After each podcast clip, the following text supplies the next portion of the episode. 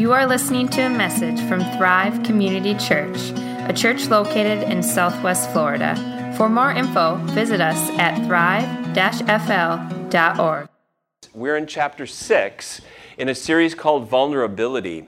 And the word vulnerability doesn't actually show up necessarily in the book, and yet I think it ties all sorts of things together. Today, again, Paul talks very openly about how he wants the Corinthians to open up.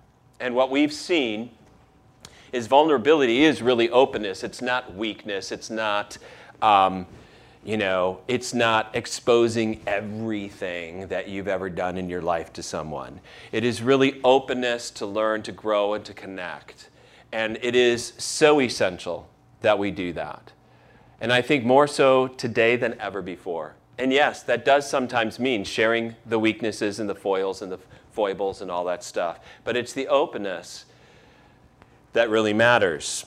And today we're going to get a warning from Paul in chapter 6, which is rather fascinating. A warning um, about how he's worried about the Corinthians that they might be receiving the grace of God, as he puts it, in vain. So let's read this from 2 Corinthians chapter 6. Working together with him, then, we appeal to you not to receive the grace of God in vain. So that's kind of the key I saw in this text. For he says, uh, In a favorable time I listened to you, and in a day of salvation I have helped you. Behold, now is the favorable time. Behold, now is the day of salvation. We put no obstacle in anyone's way, so that no fault may be found with our ministry, but as servants of God, we commend ourselves in every way. By great endurance in afflictions, hardships, calamities, beatings, imprisonments, riots, labor, sleepless nights, hunger by purity, knowledge, patience, kindness, the Holy Spirit, genuine love, by truthful speech and the power of God, with the weapons of righteousness for the right hand and for the left, through honor and dishonor, through slander and praise. We are treated as impostors and yet are true, as unknown and yet known, as dying and behold we live, as punished and yet not killed, as sorrowful yet always rejoicing, as poor yet making many rich, as having nothing yet possessing everything. We have spoken freely to you, Corinthians. Our heart is wide open. You are not restricted by us, but you are restricted in your own affections. In return, I speak as to children. Widen your hearts also. So, that first phrase, he warns against receiving God's grace in vain. Now, the word for vanity here, or vain, is the Greek word kenos, which means basically empty, void, of no profit, amounting to zero. There's nothing to it. It means nullifying somehow the grace of God. It means emptying of its intentions, its purpose in our lives, its content. It means grace becomes just a thing rather than what it actually is. So today we're going to look at these points because I think his warning to the Corinthians if they could have this happen, maybe we better watch out too it might be able to happen in our lives, right? So we're going to look at these points receiving the grace of God in vain. What are grace's characteristics from this text? And then living grace filled lives. Now, the Corinthians were filled with a lot of knowledge, right? Uh, you might know this. They were know it all Christians. Do we have any of those these days? Yeah, I probably am one. Yeah. It's, it's just like, well, yeah, I can give you an answer to almost anything. I can fake it if I don't know it. Um, but, um, and so often, like I said, when you're reading a Bible passage and you stumble across a name that you have no idea how to pronounce, just say it with confidence and nobody else will know. you can get it, right? But, um, okay. So, they had a lot of knowledge. In fact, um, that was one of their dangers. Paul says in 1 Corinthians 8, we know that all of us possess knowledge. This knowledge puffs up, but love builds up. If anyone imagines that he knows something he does not yet know as he ought to know, but if anyone loves God, he is known by God. I believe what happens when we receive the gospel as an information, as just knowledge, as a formula, that's when we are receiving God's grace in vain. And that happens God, know that happens too easily. It becomes just kind of this plus sign, the cross. and I just add it into my life.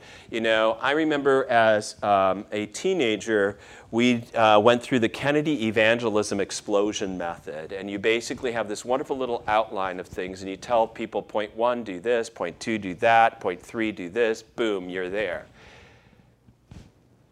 Somehow we reduced the gospel, the good news of Jesus Christ, to a little formula a couple of rules, a couple of things to follow. You add it in, you're there, you've made it. The gospel is good news, but it's not simply information. It's really a life changing, status changing, future changing, present impacting good news. It's not something you just memorize, it's not something that you just kind of add up in your mind. It's not like memorizing the formula for compound interest and then applying it, although I've never figured out compound interest. Why is it that we keep why does my house cost so much you know? Why are these payments so big? Somebody do you understand that? But if you even understand that formula it's as if and it's nothing you just do it and then you move on. That's always a danger in christianity. It's where we end up treating the gospel the good news of jesus christ as a commodity that you buy that you buy into and church is just an item to consume. But Christianity is not about success in business or victory in politics or winning in sports or achieving in academics. And Paul warns us about that. With knowledge that's devoid of love means nothing, it's empty. Information really devoid of faith and devoid of trust, or words that are devoid of God's Spirit. Christianity has turned in for some, and hopefully not for us, but I know it's always a temptation to turn into just an ideology, a thing to believe up in the head, to know, and to feel fine about, and then to go on with life whatever way we want. Where we kind of stay in the center, where we stay in control. The gospel's not in control. We kind of inspect the Word of God when the Word of God actually inspects us. You see, the reality is the gospel of Jesus Christ is one of the most decentering, I know that's an odd word, but decentering events anyone could have in anyone's life. We realize that when the gospel is proclaimed to us, it's not about me. It's not about what I can do or what I have to do or the formula I have to follow. It's not about a method or a process. Actually, if it were about me, it would be bad news because I can't do it. The gospel is about what Jesus has done, the promises God has made, what Christ has accomplished, and that takes me out of the center of my own life. For Paul, he put it this way in Galatians I have been crucified with Christ. It is no longer I who live, but Christ who lives in me. And the life I now live in the flesh, I live by faith in the Son of God who loved me and gave himself for me. That is decentering. All of a sudden, I'm not the center anymore. One of the great uh, sagas of the book of Genesis is the story of Joseph. And if you read the story of Joseph, you find out how central, uh, how egotistical he was at the beginning. He has this dream. He tells his brothers, How foolish to tell your brothers a dream like this. You're all going to bow down to me. I'm the center of the universe, is basically what he was saying. By the time he goes through all the hardships he does, and being enslaved and thrown in prison, and he comes before Pharaoh again, you see that all of a sudden he's not talking about, look at how great I am at interpreting dreams. He says, I have no, this is all from God. All of a sudden he is decentered and God is the center. That's the gospel's power in anybody's life. That the gospel takes us out of the center and puts God back where he belongs. Now, the, I think more pronounced in this text is this way we can receive the grace of God in vain, and that is when you don't make room for others in your life. Paul says at the end of this passage, You are not restricted by us, but you are restricted in your own affections. In return, I speak as to children, widen your hearts also. Now, the word here, translated in the ESV that we use, restricted, is the Greek word stenokoreo. Stenokoreo. And in it, it means to press upon, to restrict, to restrain. The word steno is for the word to narrow. Stenosis, don't we talk about spinal stenosis? That's a narrowing of the spinal cord column, right? That's, you didn't know, you knew Greek already and you didn't know it, right? And then koreo means room or space. Okay? So being stuck in a narrow space, or in other words, having no room, making no room, taking no time for someone. And Paul found out that he and his apostleship and his other disciples who came along with him were given no room and no time by the Corinthians.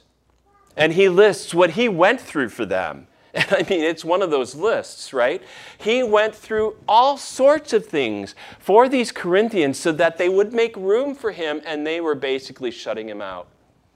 He talks about how by great endurance in afflictions, hardships, calamities, beatings, imprisonments, riot, labor, sleepless nights, hunger, by purity, knowledge, patience, kindness, the Holy Spirit, genuine love, by truthful speech and the power of God, with the weapons of righteousness for the right hand and for the left, through honor and dishonor, through slander and praise. We are treated as impostors and yet are true, as unknown and yet well known, as dying and behold we live, as punished and yet not killed, as sorrowful yet always rejoicing, as poor yet making many rich, as having nothing yet possessing everything.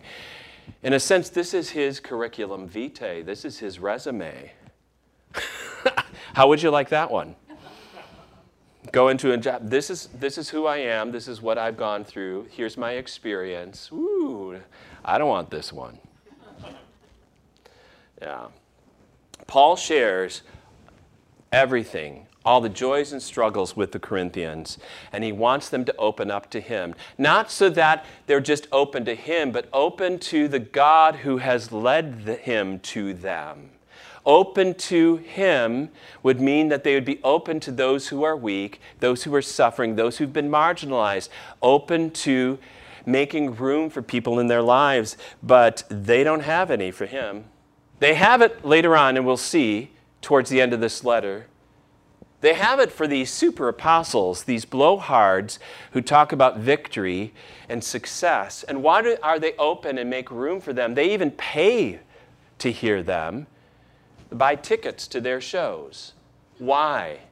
Because they're talking about self aggrandizing, they're talking about centering life on accumulation, on self. But they're not open, Paul says, to the weak to the needy, to the suffering. That they've shut out. We see that also in 1 Corinthians, where even when they celebrate the Lord's Supper, he says, You aren't really celebrating the Lord's Supper. The wealthy get there first, they drink and they eat, the poor come later. There's nothing for them. You've made no room. You haven't discerned the body of Christ right in your midst of people of all different social strata. Why is it our human nature is to kind of insulate us from especially weaknesses and neediness in others. Have you ever noticed that? I believe it's because, as I've read in a number of books, Arthur McGill's and others, theologians, we tend to believe that the good life is a life of accumulation of adding all sorts of stuff in of material possessions, of experiences, of things that build us up. And when somebody who is needy among us comes to us, either time or money or possessions or room or space, they're asking us to give things away to them. We feel like that leaves us with less, less life. The more stuff I have, the more life I have.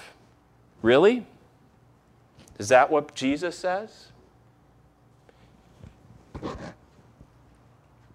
So, Lee Health, I think I've shared this a little before, Lee Health is, um, you know, our hospital system here, but they do a lot more. They, they really survey, survey, survey, holistically survey the entire five counties of southwest Florida to see what the needs really are, to see people's lifestyles, situations, everything.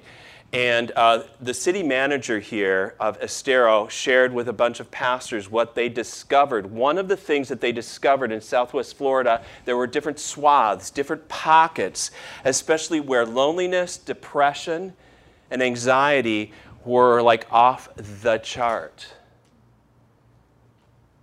And you know where those swaths were? Not maybe where you expected the Gold Coast of Naples and the islands and any of the wealthiest sections of our area.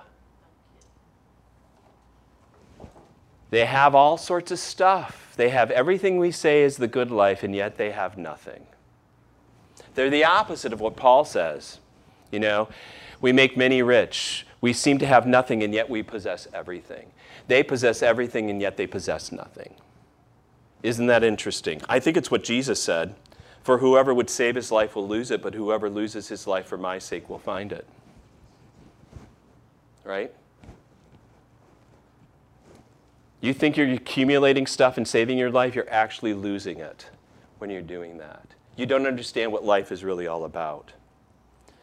Christine Pohl, um, I read this book for my doctorate way back when. It's called Making Room uh, about Christian hospitality. She did basically a dissertation on looking at how Christians have been hospitable through the ages. And in it, she writes this One great reason why the rich in general have so little sympathy for the poor is because they so seldom visit them. Hence, it is that, according to the common observation, one part of the world does not know what the other suffers. Many of them do not know because they do not care to know. They keep out of the way of knowing it and then plead their voluntary ignorance as an excuse for their hardness of heart. You might think that's a bit harsh, but it's interesting how we can see the needs a thousand, two thousand continents away from us and go like, oh, that's terrible, but we don't even know the needs of our neighbors who live in the same community. I still recall back when uh, Hurricane Irma came through. Oof. Lord, save us, please, this year, none, right? What was amazing about it is we as a church, I thank you so much. We were, for six months after Hurricane Irma, we're still cleaning yards and mucking out houses, doing all sorts of stuff. We got into the community and saw the poorer people in our community dealt with more of the flooding and everything. And I recall hearing people coming down after Hurricane Irma, and I don't want to really pit one group against another here, but it was interesting to say they came down and I heard them, wow, it looks like nothing happened. And it's like, you must not be, and this is the case, you're not connected to the people who've, who've gone through this. It's so easy to be disconnected. And Paul would say that's what was happening in the Corinthian church. That the Corinthians had disconnected themselves from the needs of others so much that they were now receiving the grace of God in vain. It just turned into information. It turned into another formula for them to build themselves up, to think highly of themselves, to be filled with knowledge, and shallow on relationships. As I've said um, a lot of times, probably, people aren't looking for a friendly church. You know, of course, friendliness is nice. When people come into a church, they're looking for friends. In order to be friendly, it takes not much. You know, it's just, we've got that hour right now this morning, or longer. I know it's a little longer usually. Um, but being friends, it takes time, and you have to make room for them. It's a lot different. It's a lot different. So maybe sometimes Thrive is not the most popular destination as a church, partly because we kind of hope that you will make room and take time. You can go to a big box, wonderful celebration, woohoo, got my information for the week, pep talk. Maybe you biblical sermon all the way through. But if that's all it takes is that hour a week or hour and a half a week, and you walk away and lead your life as if it, nothing has changed, that's are you making room and taking time, as Paul would call the church here? Do you understand what I'm saying? Maybe I'm stepping a little too heavy into it. I don't know. So the Corinthians were know it alls, pursued their own agendas, used their knowledge and their spiritual gifts and everything for themselves, and did not make room and take time for the rest. Now, that, uh, that's great. Our society, though, do you not feel like you've probably met a number of people that you can tell you're trying to talk to them, but they have no time for you? Right? Have you felt like that? Yeah. It's not so good, right? Or when you're with a sales rep for something, you know what the agenda is. Well, Part of the problem has been um, sales reps and others now are being graded and evaluated by algorithms, productivity. Somehow there's this productivity algorithm that's, that's detailing every move. So recently this week I was reading um, an article by Jody Jodi Kantor in the New York Times. It's entitled The Rise of Worker Productivity Scores. And in it, she knows everybody's getting evaluated these days and determined whether they are good enough to keep in the job. She writes Since the dawn of modern offices, workers have orchestrated their actions by watching the clock. Now, more and more, the clock is watching them. This is a slide. I know I'm out of order and all. You found it! Good. In lower paying jobs, the monitoring is already ubiquitous. You've probably heard from Amazon workers and others how they're rated, right? Now, digital productivity monitoring is also spreading among white collar jobs and roles that require graduate degrees. Many employees, whether working remotely or in person, are subject to trackers, scores, idle buttons, and just quiet, constantly accumulating records. Pauses can lead to penalties from lost pay to lost jobs. Now, what was even shocking in this, you could read this, she talks about hospice. That there are certain nonprofit hospice organizations that are now into productivity trackers for their chaplains. And they get like one point for visiting someone in hospice, a half a point for talking to a family, a phone call is worth this, a visit is worth that. And so these hospice chaplains feel like they have to keep up. And in fact, they are saying now it's getting in the way of actually doing meaningful ministry. Because tell me, how can you find an algorithm for love and listening and care and respect? How can you decide, well, you took too much time at that bedside while that person was dying because they were opening up to you, and you should have gotten to six more people?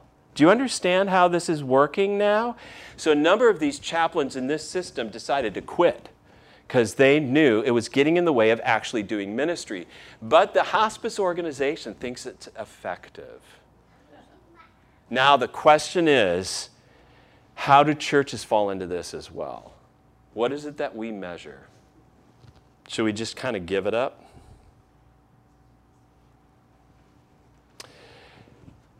That's what we need to change. We need to get out of quantifying everything instead of let's just talk about relationships. Let's just talk about relationships and to make room for people who may seem like, quote, a waste of time. Have you ever felt that way? Or who may feel like, oh, that's just going to be so draining. And Jesus would say, fantastic. You'll learn a lot. That's where life is. That's what life is about. So, I, Douglas John Hall, I think, uh, put it this way I firmly believe that until the churches of North America are led more deeply into the darkness of our epoch, they will continue to exist largely on the surface of life and history. That is, we need to be, be there when people are facing loneliness, when we are seeing their cry for relationships, when they have pursued material gain and realized how foolish it is, when we are dealing with people who are facing all sorts of things. And I know many of you are already doing that. Don't ever feel it's a waste of time or energy. And I know for us, it's sometimes draining, like even like our uh, barbecue and everything that we put into it. And yet, because you could easily say, well, what are we going to benefit from? These college students will be here for a couple of years and then they move somewhere else. It's not about what we benefit. You know? It's not really about that. It's about Jesus and his kingdom. It's about what is needed at the time.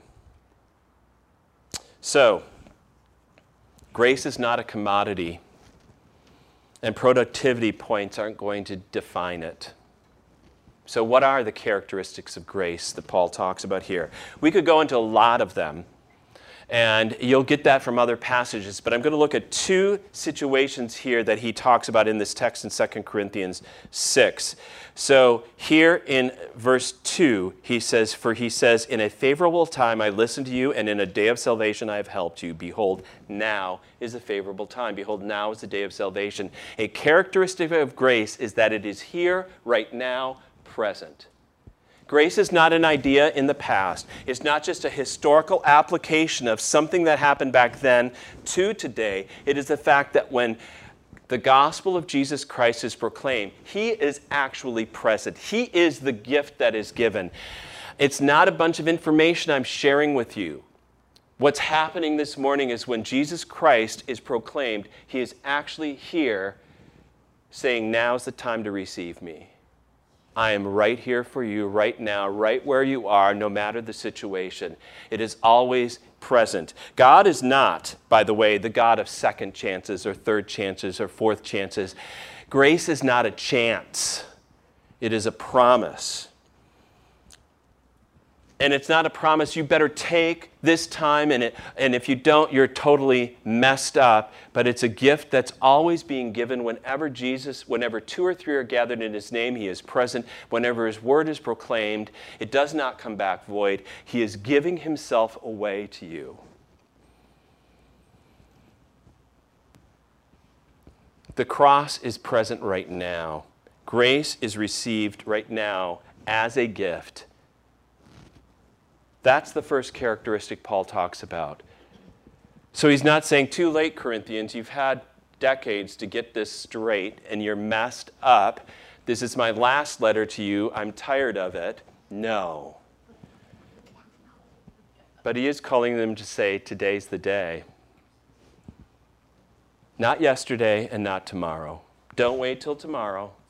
Don't look back when you, when you received it in a decade ago receive it now. And then he also writes, We put no obstacle in anyone's way, so that no fault may be found with our ministry. Grace, there's no hoops to jump through, no preconditions, no exclusions, no payment plan to grace, you know. You get a little now, you'll get a little later, as long as. And there is no but first. So here's the gift, but now first you better do. There is none of that. That's what's so shocking and amazing. It is such a free gift. It is so simple and yet so profound that so many people go like, "Now wait a minute, that's just too easy. I've got to do something." But we've got to do something, right? No. You don't. You receive it as the gift it is. And that kills off our whole sense. That's what's so decentering about it because it's like, wow, it's just mine. It's free. I don't do anything. I, it's not about you. Thank God it's not about what you have to do. It's what has been accomplished for you through Jesus Christ. Like Paul's description of his life and how he lived a ministry of grace through all sorts of enduring hardships and persecutions and jails and imprisonment. He's only following his Savior, Jesus, in a little tangible way compared to the ultimate apostle, the ultimate one who was sent by the Father, Jesus Christ, who absolutely was sincere in everything he said, truthful and loving and genuine. He was patient, kind, and good with everyone. He made room for us when he had no room himself no place to lay his head. He took time for children. And we might think that's cute, but in that day and age, it meant to most, they were insignificant. They didn't matter. Wait till they grow up. Someday they'll be the future. But now they're nothing. And he said, No, that's exactly what the kingdom of God is about. He welcomed lepers and tax collectors and cheats, who everybody else said was unworthy of time or sitting down to eat with them. And yet he weeps, weeps over the world that's going to reject him. And he had nothing and yet gave everything. So if you look at the descriptions that Paul talks about his ministry, they're just a, a reflection, a not even a perfect reflection, a smudged reflection of all that Jesus has done for you and willingly. That's grace. Grace is the fact that Jesus, God's Son, who didn't need to, chose to be vulnerable for you. Vulnerable to insults and pains and injury and even death. And that changes everything. And through his resurrection, he opens up eternal life for you eternity, community with God and others. So nothing is in the way. The gospel's here present this morning. You know, I love the song Waymaker that we sang, uh, re- just the second song, kind of like and a tag at the end, that you are here in our midst. Not you are there, or you were here, but you are here in our midst. And what you are doing is not something that happened 2,000 years ago, but is happening now. So, how do you live grace filled lives as a result? Um, I don't know if you realize this, you probably do. Most people right now are tired. What? I, didn't, I haven't seen too many yawns this morning, but what I mean is just weary. The last few years have been really tough. The world is moving so fast now, it's really a dehumanizing pace. Silicon Valley is running our clock, by the way productivity, right? Tick, tick, tick. Got to get everything done. Everything has to be bigger, faster, better, more. And a lot of people are feeling left out and shut out and wondering, I, am only as good as my last, you know, productivity point, my last promotion, my last thing, my last publication, my last whatever. Do you realize how dehumanizing all that is? How do you live grace filled lives? I like what Christine Pohl says in her book. She says, People view hospitality as quaint and tame, partly because they do not understand the power of recognition. Hospitality can begin a journey toward visibility and respect. It's about making room, taking time. We do that for our kids almost naturally. You know, they can interrupt us almost any point in time, and they do. right? And uh, middle of the night, they wake up, you're there, you make room, you take time. We know that. That's what quality life is making room and taking time. Not how many things did I do today? How many people were, uh, was I with and touched and able to be ministered to by today. It's all about relationships. This last week, I was visiting um, at a luncheon on Friday, so not too long ago, um, with another uh, a, staff member at FGCU, and she was sharing about her uh, son, who's um, had struggled with long COVID now and is struggling with um, lots of things and trying to get kind of his life together, and um, he has gone to see a counselor, but he came back from it kind of not connecting with the counselor. Nothing against counselors. I am so thankful for, for we need more these days. We see a need for more. But his point was, you know, he said to his mom, I wish I could just find someone I didn't have to pay to listen to me. Did you get it? That's us. That's how you make room and take time. We don't charge. There's no obstacle in the way. But first, you better, before I will, know. I think Jesus did it as well with his disciples, who I think got caught up into productivity and building the kingdom and doing all these things and who's the greatest and all that. And he did it by taking a little child, actually an infant, probably Liam's age. Okay? Liam's uh, to be a year, but about that age. And puts him in the, and, and brings that child into the midst and says, This is the kingdom. You got to be like a child to enter it. This is what the kingdom's about. This is what Andrew Root in his book says. Jesus is saying, unless you disciples recognize that you are the kind of creatures who need and therefore are bound to others, humbly giving and receiving love, friendship, and care, then you could never enter the kingdom of heaven. For the kingdom is the relationship of persons in giving and receiving ministry. You know, that's the thing about children. It's not that they're childish and they whine and complain. That's one thing they do. But it's the fact that they know they're needy that their life is contingent on mom and dad and grandpa and grandma and others around them, that they're not going to be on their own. Why is it that we adults have done everything in our power, every technology that we've created seems to try to keep us to be independent and alone and isolated? And in fact, that's what's exactly happened. He says, in order to be in the kingdom, it's all about relationships, and it's the fact that I need you and you need me. I cannot live alone.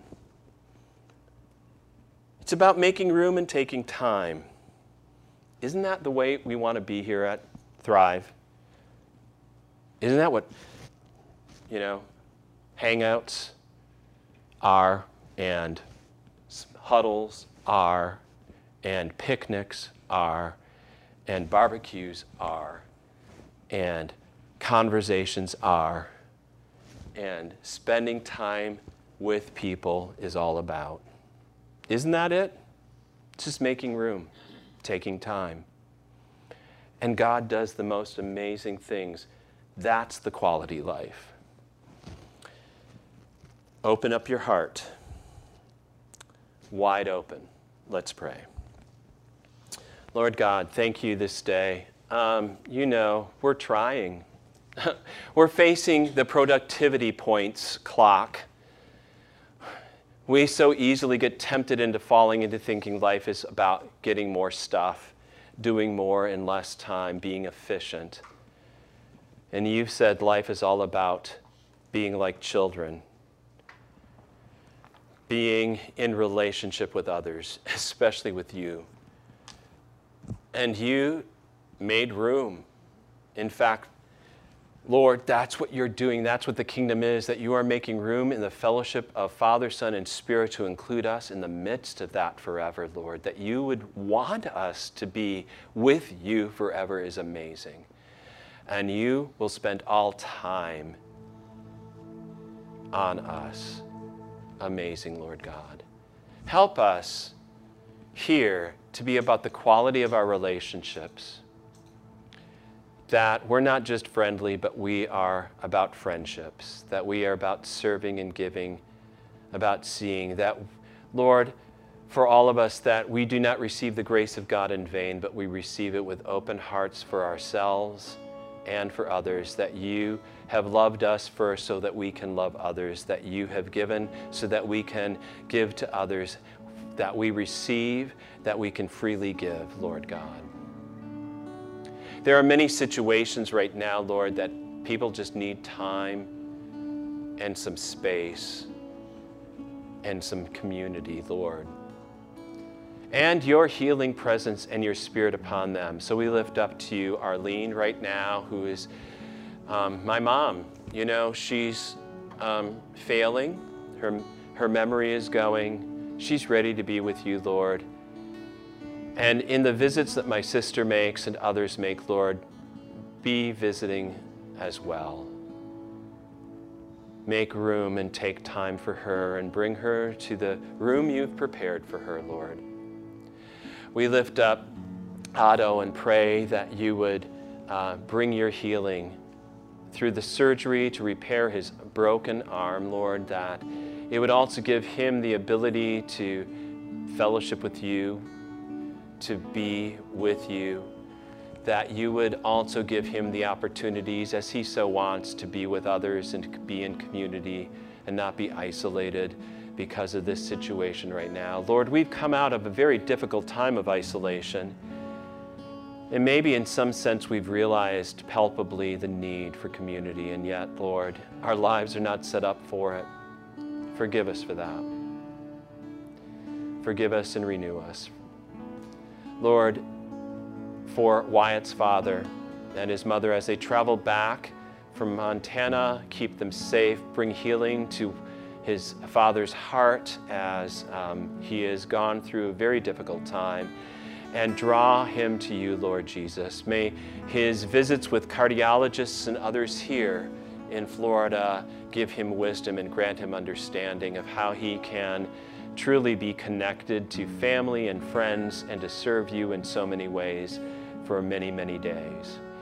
Um, Lord, we lift up our campus ministry. We lift up um, all that we're uh, attempting at FGCU and in this community, Lord. We lift up our picnic. We pray that it be an opening, a space, a place, a time for relationships to flourish. And that you would uh, bless our efforts in reaching out to more members in this community who are facing loneliness and isolation, Lord God and that we could help make a difference for your kingdom in those ways. Lord, as we come to the Lord's Supper in just a few moments, when we receive uh, you, Lord, we're asking that you make room in our lives for you, that you are at home in us fully, and that you'd help us to make room for each other, that we would be open to receive. Forgive us when we have closed off ourselves. Um, when we have curved in on ourselves and centered our lives on ourselves, Lord, that is what sin is, Lord. And uh, if we say we haven't done these things, if we say we have no sin, we just deceive ourselves. The truth isn't in us, but we confess our sins to you, Lord, and you are faithful and loving and forgive us our sins. You cleanse us from all unrighteousness. We thank you for that. And bless our time as we open up our pocketbooks to you, Lord our finances to you. We lay them before you to use them not for the sake of building buildings necessarily, although we hope, Lord, that is part of the future, but that any facilities, any rooms, any space would be to your glory to build the relationships you would want. That anything that we do, Lord, would give us opportunities and time. and the gifts that we give in money, Lord, would give us time and room to build your kingdom the way that you have chosen to build, Lord God. All these things we uh, lift up to you this day in the name of Jesus Christ, our Savior. Amen.